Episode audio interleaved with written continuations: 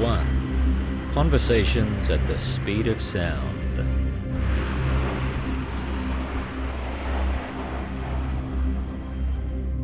The um, operator had to get in. Um, we had uh, a generator um, to give him light.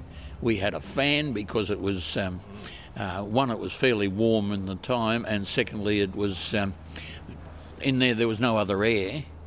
He spent a day and a half in there. His knuckles were red raw. His shins were there, um, and as I said, there was well over hundred bolts that he had to undo. None of which were easy. None of the bolts at any stage were easy because they'd been there for the, that long and they'd sweated in. Hello and welcome to this episode of Mach One, the podcast of the Queensland Air Museum Caloundra. My name is Gary Hills. I am happy to say that I am a QAM volunteer, and I will be your host for this final of three episodes focusing on the QAM Lockheed AP3C Orion. A9760. A couple of weeks ago, I spoke with Maurice Ritchie, who, as a Royal Australian Air Force pilot, flew the Orions and before that the Neptunes. Then you heard from uh, Peter Scovell, who was a flight engineer on the Orions, and from Chris Bewley, who was an aircraft technician. Today you're going to hear from uh, a QAM volunteer by the name of Ted Gray, who meticulously recorded in photographic and written form the process by which A9760, having arrived at uh, was dismantled, trucked to Caloundra, and then reassembled. Let me tell you a little bit about that story so that you have the facts straight, and all of this comes directly from the uh, the excellent history that has been compiled on the QAM website under collections by QAM historian Ron Cuskelly, providing in great detail the provenance of this aircraft. Let me just read you the final part from that. Now, in April of 2018, a9760 arrived at Sunshine Coast Airport, that's Maroochydore, from RAAF Edinburgh in South Australia. Now, there had been a planned practice approach to Caloundra with a flypast over the Queensland Air Museum, which had to be abandoned because of thunderstorm activity over Caloundra, much to the disappointment of the volunteers who had gathered at QAM to photograph the low flyover, which unfortunately was not to be. Uh, the aircraft flew on then to Maroochydore, landed on runway 18, and shut down for the final time on the 18th of April 2018 at 12:03 p.m.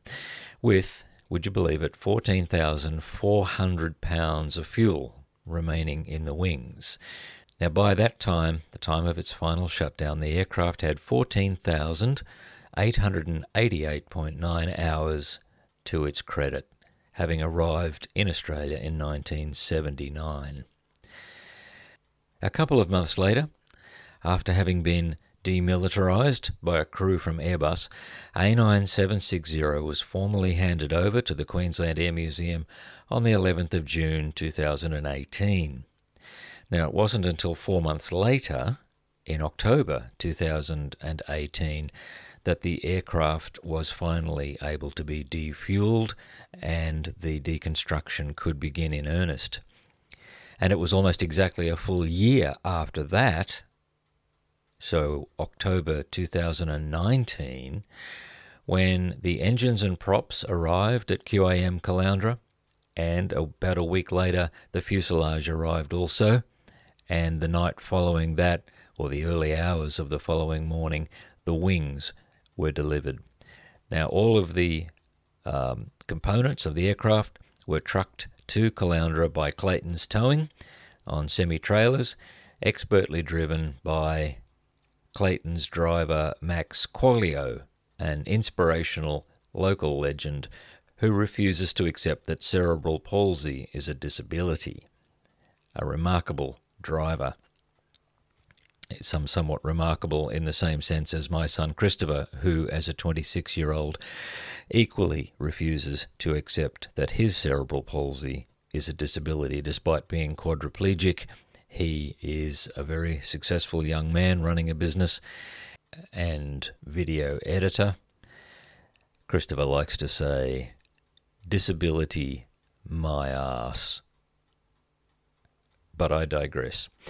Um, five months after uh, delivery of uh, these components to the QAM in Caloundra, uh, so we're in March of 2020, a final load consisting of the tail group, which had remained at Maroochydore, was moved to Caloundra.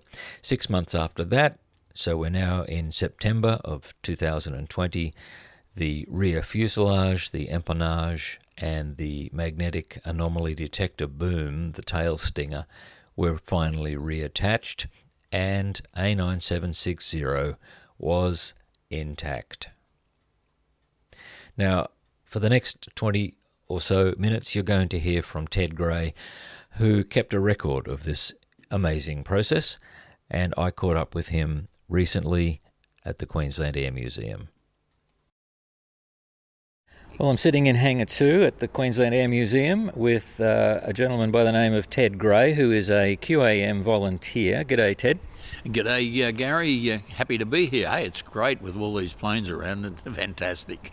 It's an excellent place to sit, isn't it? I mean, it's it's it's a it's a unique kind of a space to be in, and so I thought if we sat here, we could talk about our topic today, uh, which we will come to in a moment. But first of all, can you introduce yourself to our listeners? Where are you from, and what's your background?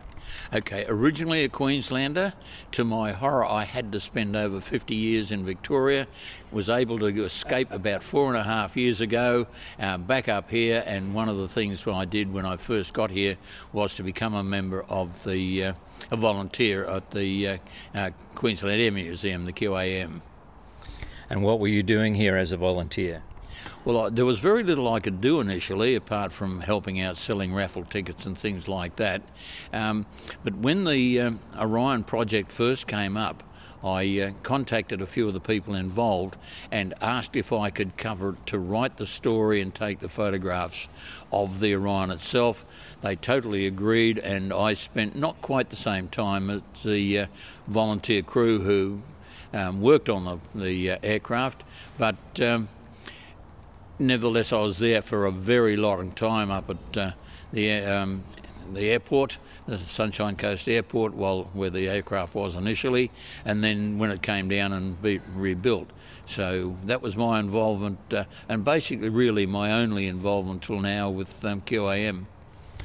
And you've provided us with a, a chronicle of a photographic record, pretty much, haven't you, of the process by which that aircraft was disassembled, reassembled here. Uh, how many photos do you reckon you took? I totaled them up. Um, the ones that I've kept, and I've probably dumped a few, was around about 1,500 photos altogether. But a lot of them were, um, as with photography when you've got time is take two or three from slightly different angles and so on. So uh, they weren't totally unique photos of a hundred of fifteen hundred of them. And I know that in Hangar 1 at the QAM, we have a, a, rolling display of images on a big screen, and part of that is the Orion, and a number of photographs are there for our visitors to see. But you have a far more comprehensive record than that, and I guess one of the challenges is how best to preserve and display that, and that, that I guess will come in time. But you have gone to the trouble of producing a written account to a booklet with some of these photographs, and it's that that I'd like to talk to you about today because that record is fascinating uh, to me. We're going to talk about the uh, the process whereby this Lockheed Orion was flown from Edinburgh in South Australia to the Maroochydore Sunshine Coast Airport, and then how it got 35 kilometres away, roughly, to the Queensland Air Museum. So let's talk about that story. So, Ted, uh, in 2018, I think it was, they flew into Maroochydore. Why did they fly there instead of to Caloundra Airport?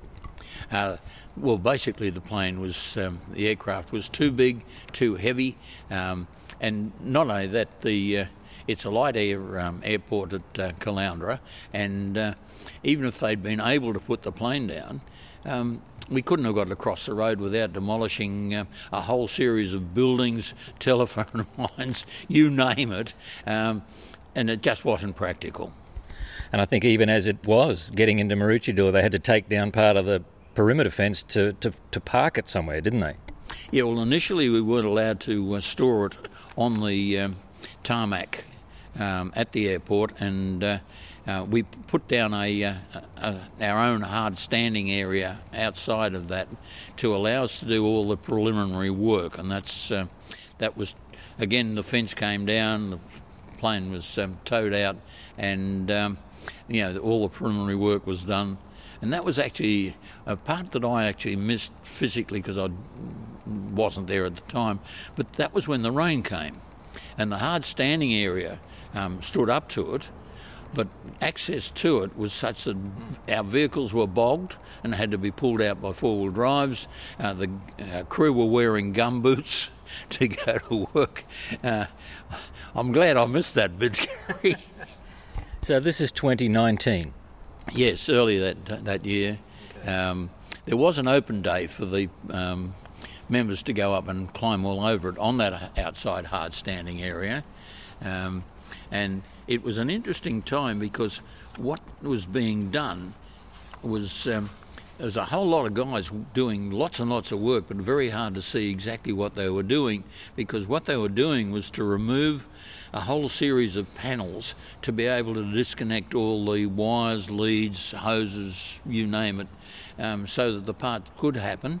And the other main thing that happened there was the uh, um, the flush of the uh, fuel tank. Now this is interesting. Yes, let's let's talk about the fuel tank in one moment yeah. because that's a great part of this story. It was fascinating. I'd never even heard of this before. Did the RAAF? Uh, I, I, presume they removed anything from it that they wanted or didn't want anybody to know about. Would that be right? As far as I know, it was um, clean skinned when we got it. Yes. And did the did the RAAF assist with this at all, or was it entirely over to you? Uh, they basically left it all to us. They did supply very, very comprehensive uh, drawings, instructions, and so on, and um, they also supplied subsequently the uh, the cradles on which the aircraft stood. So these are cradles for the, the engines and for the the fuselage. Yeah, basically, uh, obviously, um, things like the wings had to be supported um, for removal. You couldn't just undo them and let them drop. So, uh, yeah, they were the, the specific cradles for it. So let's talk about why. Why would you? I mean, obviously you have to drain the fuel tank. I can understand you don't want fuel in it, but why would you have to flush the tank out? What was its role in this whole process? Well, that actually came a bit later because um, to remove the wings, um, the outside of the fuel tank where the wings were was actually the seal of the fuel tank. So to get at the bolts uh, holding the wings on, um, the guys had to get into the fuel tank and uh, undo the bolts from inside. And fairly obviously, you wouldn't want to avgas uh, fumes in there while guys were spending two or three days working. And how big are these tanks? Not very big. The guys in there, uh, I christened them the human pretzels.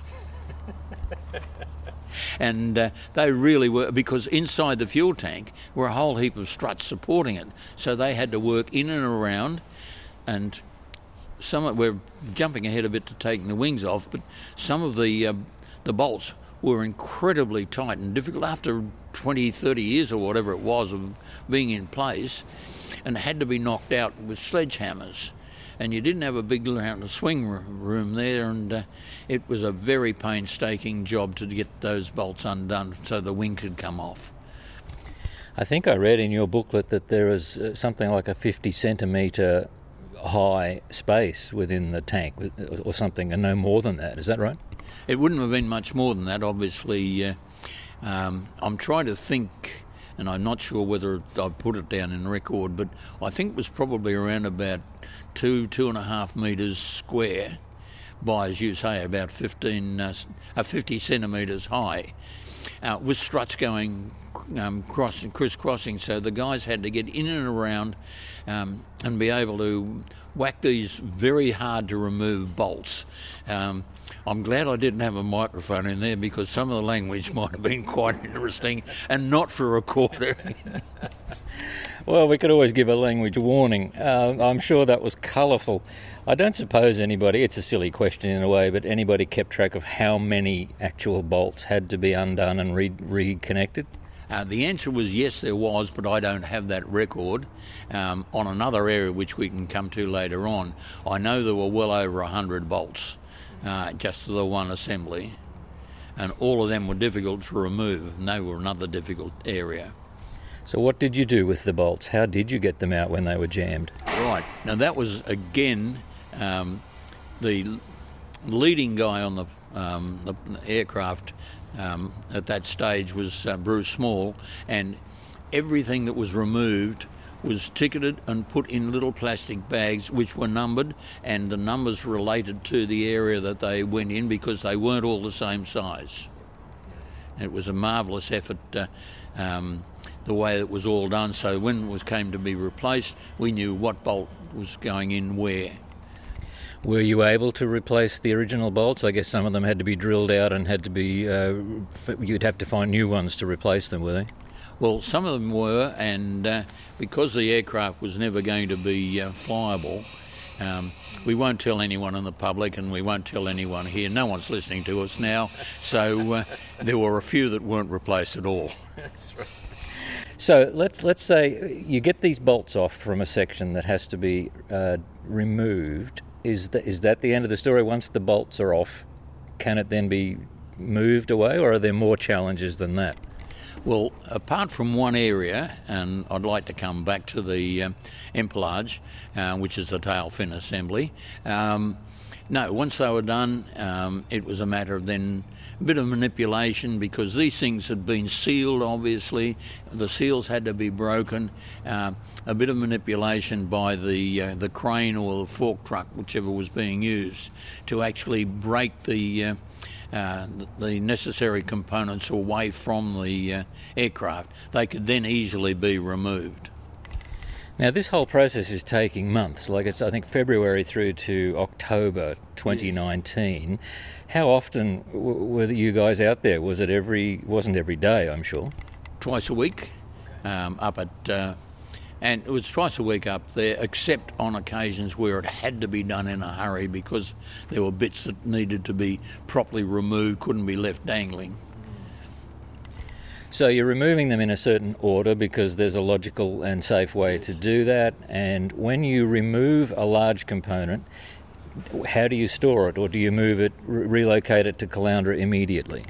Uh, depends on the components. Uh, when the engines were removed, they are actually, by that stage when the engines were removed, we were able to get back onto the tarmac at the airport proper, and the uh, authorities gave us access to a very large hangar and workshop which was fantastic. We couldn't. I don't think we could have done without it.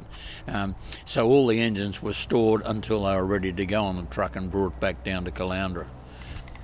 Well, kudos to the Sunshine Coast Airport Authority for being so cooperative about a thing like this because I'm sure they would be very happy to have it off their property as soon as possible.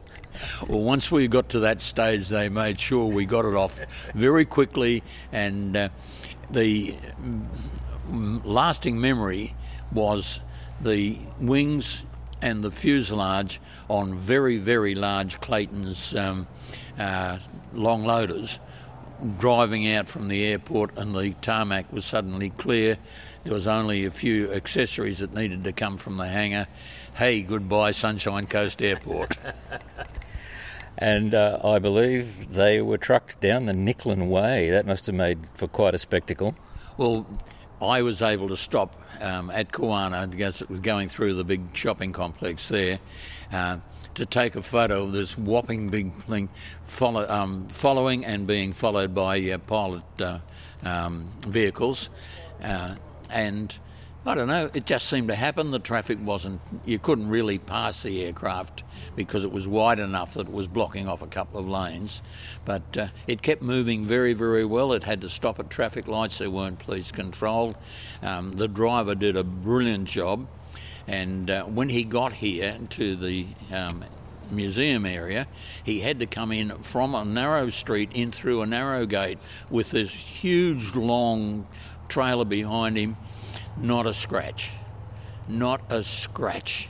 Um, and brought it in, and obviously uh, the cranes were waiting, so they unloaded it.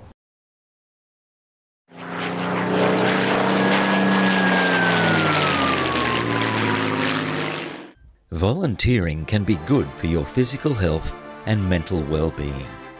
Get active and get involved with interesting tasks, significant and important projects and meet new people by joining the volunteers at the Queensland Air Museum Caloundra. We're all volunteers here. Whether it's in our restoration workshops and our aero engine shop, restoring and maintaining airframes and engines, as well as our grounds and buildings, or in our library, boasting one of the largest and most significant collections of RAAF materials in Australia, with tens of thousands of items to be catalogued, administered, and cared for. Or on our front counter, providing excellent customer service to our visitors. There's a place for you. It could be one day a week or seven. We will train you and equip you for the area that suits you best. Get in touch through our website. We would love to hear from you. Become a volunteer at the Queensland Air Museum, Caloundra.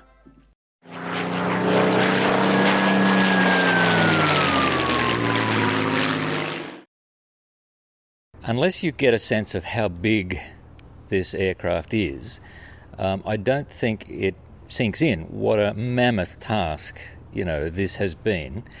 Now let's go back again a, a fraction to to where we were with the disassembly. What happened with the propellers? Were they removed separately? Um, three of them were Why three with a four engine. Uh, the three were removed and um, put in st- on the truck. The fourth one stayed on the engine, and the reason was that that particular engine um, was there was only one correct cradle to hold an engine with the propeller. Um, so the engine and its propeller. Um, why bother moving a propeller when you didn't have to? It was less one less job to be done. Um, and that was a lovely cradle. So the cradle and all, and the other three uh, uh, engines subsequently came down. The propellers were taken down quite earlier. And you're using cranes or forklifts. How are you uh, raising and lowering these loads? It depends, obviously, on the um, uh, the unit. Um, cranes for the big ones. Um, Universal Cranes guys were unbelievably cooperative, and um, the uh, otherwise it was the forklift with um, uh, a lot of it was. Um, uh, with a cage get that goes up so they can get access to it. With the wings, the uh, they were on their cradles, which were on wheels. So once they were disassembled, they could be pulled sideways. Now the first one didn't have a lot of room with the, between it and the fence, and uh, the fork truck had real problems. So we solved the problem very easily. The second one, we just hooked up one of the guys' four-wheel drives with a rope and towed it out. so and uh, it, it it worked, and it was obviously because the um, tarmac was very smooth and very level it was very easy to do. From there, it was uh, lifted off the cradle onto a truck, and subsequently, and the cradles were brought back separately here, because obviously it had to be put back on the cradle when we got back here. Now, I believe the empennage, the tail assembly, the tail section, yes. cr- presented some challenges, uh, a number of them. Can you tell us about that process? That was probably the most one of the most difficult things I've ever seen in my life in any context. It the access was through a small um, hole in the bottom of the uh, the. Um, the bolts had to be done from within the empennage because the uh, bulkhead on the aircraft was solid. So it had to be unbolted from there. The um, operator had to get in, um, we had uh, a generator um, to give him light. We had a fan because it was um, uh, one, it was fairly warm in the time, and secondly, it was um, in there. There was no other air. He spent a day and a half in there. His knuckles were red raw. His shins were there, um, and as I said, there was well over hundred bolts that he had to undo. None of which were easy. None of the bolts at any stage were easy because they'd been there for the, that long and they'd sweated in. So uh, now having uh, finally got it to break away, it was then put on a crane, or lifted by the crane and put on a, uh, a cradle beside the aircraft. From there, um, the aircraft was then towed back onto the tarmac, and the empennage was sitting there on its own glory, in its own glory.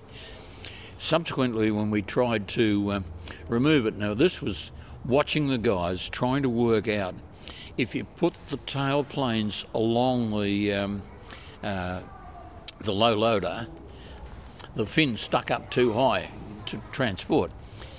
If you tried to lie the fins down, uh, the fin down, the uh, tailplane stuck out too far on the side. The fin had to be removed. Under the um, all the necessary bolts, drilled out the rivets, went to lift it, and they found that there were six rivets that weren't on the drawing. so back down again. About that time, they got all the um, the uh, rivets undone and the bolts undone. Went to lift it, and this was getting latish in an afternoon, and the wind got up to over 40 knots, which precludes um, a crane lifting anything because you can imagine this very large tailplane swinging around, people trying to hold it and guide it. We'd have had half a dozen uh, operatives probably being battered into the next suburb. so the uh, the crane operators quite justified. They said, right. So he left it there um, and continued on with the other work. Um, we, I think from memory, and I'm pretty sure my memory's good enough, the whole of the aircraft was brought down and got in here the day before COVID restrictions came in, which means that the airport was, um, the museum was closed down. Uh, our operators couldn't go back to um, uh, Caloundra, so the thing sat there for a couple of months. Went back up again subsequently and uh, tried to uh, lift it, and it still didn't lift what wasn't shown on the drawing, and what wasn't until we lifted it up enough for vision, was that there were about five um, angle irons, quite long, probably um, three quarters of a metre, um, going from the top of the uh, tail fin down into the body of the empennage. And because it was quite impossible to give a straight vertical lift, you'd get several of them free and one of them would jam. Okay, the final solution angle grinder, chop off the uh, the the one that was jamming. Uh, so eventually, eventually, eventually, the two components of the empennage, the fins and the uh, uh, the tail the tail planes, were put on trucks and brought back down here, um, which would be finally be able to be reassembled. And putting it back together was a bit more straightforward. Most of the time, yes.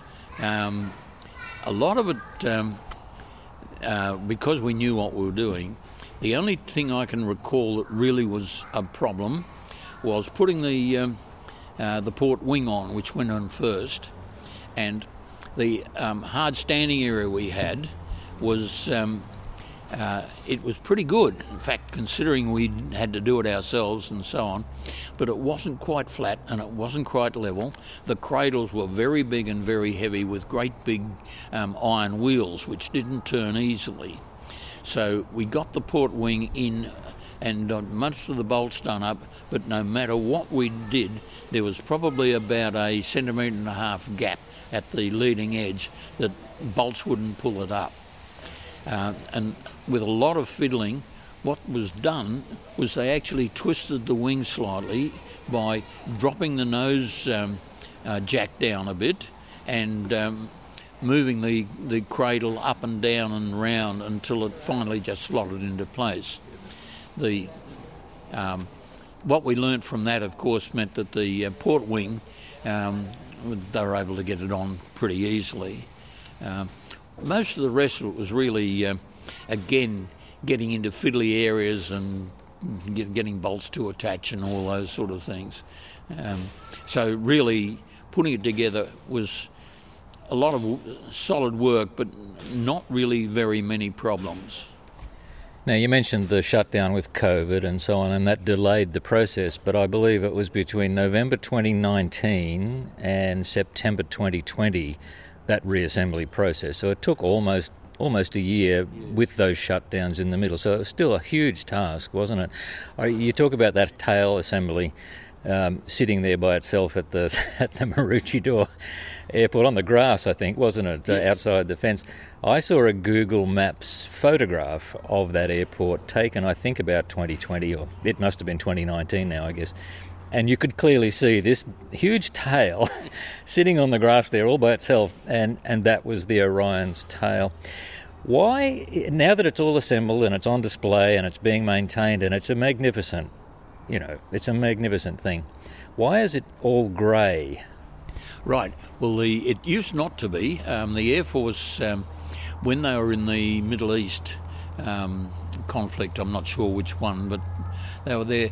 Um, the aircraft actually um, of that squadron were all given names. Um, our name was Brooke, um, and they were fairly brightly painted. The Chimera logo on the tailplane was um, very clear, um, along with the Air Force roundels and all the other things, quite bright.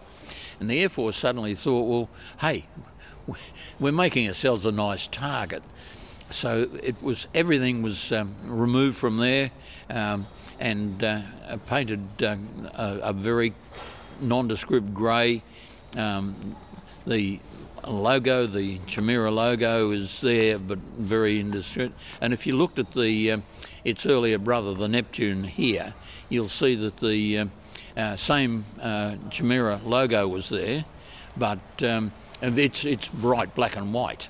So um, that was just one of those things that the Air Force uh, decided, and where it is now is the way it was. It hasn't been not looked after or anything of that nature.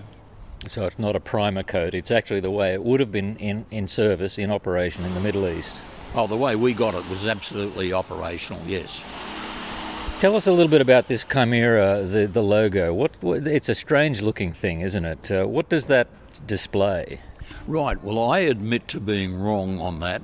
Um, I've been a scuba diver for many, many years, seen quite a number of sharks and seen films of sharks and so on.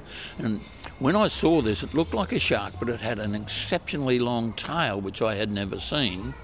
And uh, I got on to um, the historian of the uh, the squadron um, that, that, that, did that uh, flew these planes, and apparently the Chimera is a uh, a very deep water shark. Um, so that's why it threw me a little bit. I've never been that deep, uh, and uh, of course the spear was the concept of the aircraft downing the submarines or whatever. So that's the, the logo. It's a it's a wonderful uh, image. You know, it's it's uh, really draws your attention.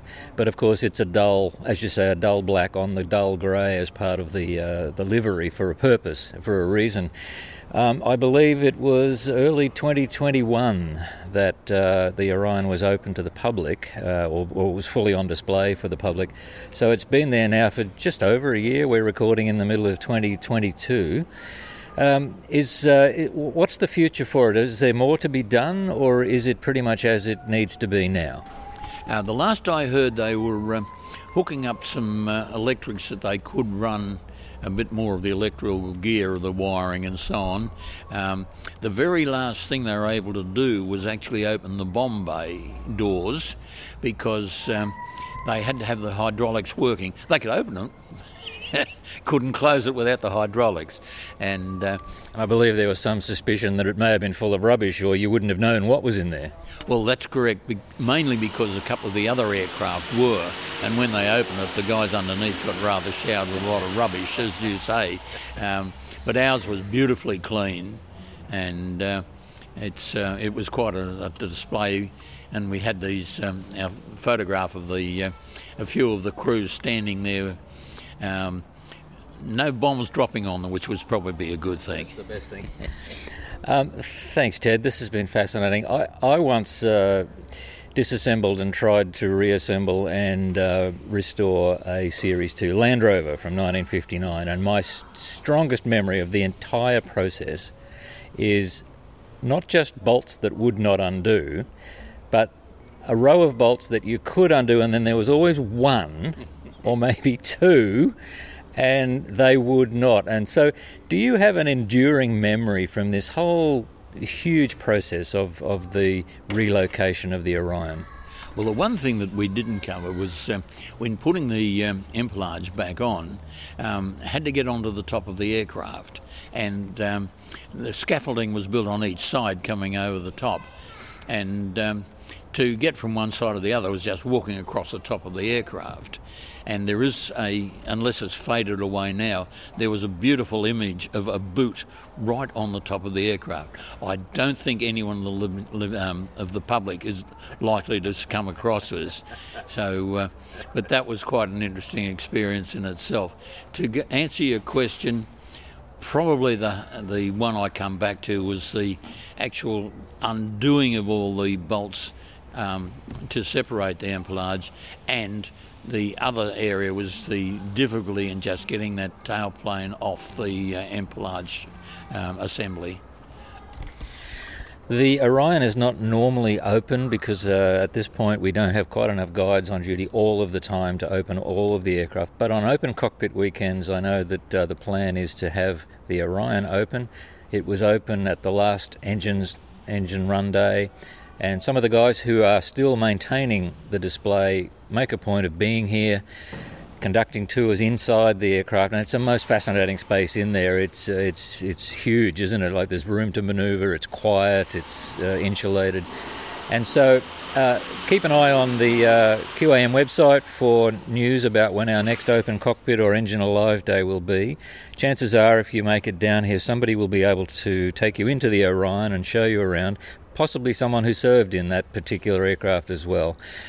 Ted, it's been a great pleasure. Thank you, mate. Well, I mean, I know we've only scratched the surface, but it was only meant to be just a quick summary of a very large job, a job well done, and you must be proud Look, I was proud and excited. It was a boy's toy to me. I love aircraft, um, and uh, I've never been able to fly one, but uh, just as, as, you say, this huge aircraft, to watch it being pulled into every single component, put on trucks, brought down here, and put a, it was fabulous to be able to cover that. And as I said, with 1,500 photographs, um, a written story on it, great, great, great uh, excitement, Gary. This has been great, Ted. Thank you. My pleasure. I've enjoyed it, uh, reliving the memory. Thanks, Gary. So that's our episode. Thank you for listening. Next week, you're going to hear excerpts from a visit that uh, the Queensland Air Museum recently hosted of some 150 to 200 scouts who came for their air activities weekend and they did all kinds of things, and it was just wonderful to have them as part of the uh, Air Museum that weekend, including sleeping in the hangar, uh, flying aircraft, flying drones, building aircraft, and uh, flying simulators, all kinds of things. So you're going to hear about their event next week. I just wandered around and captured some of their perspectives and some of their stories, and I found it fascinating, and I hope you will too.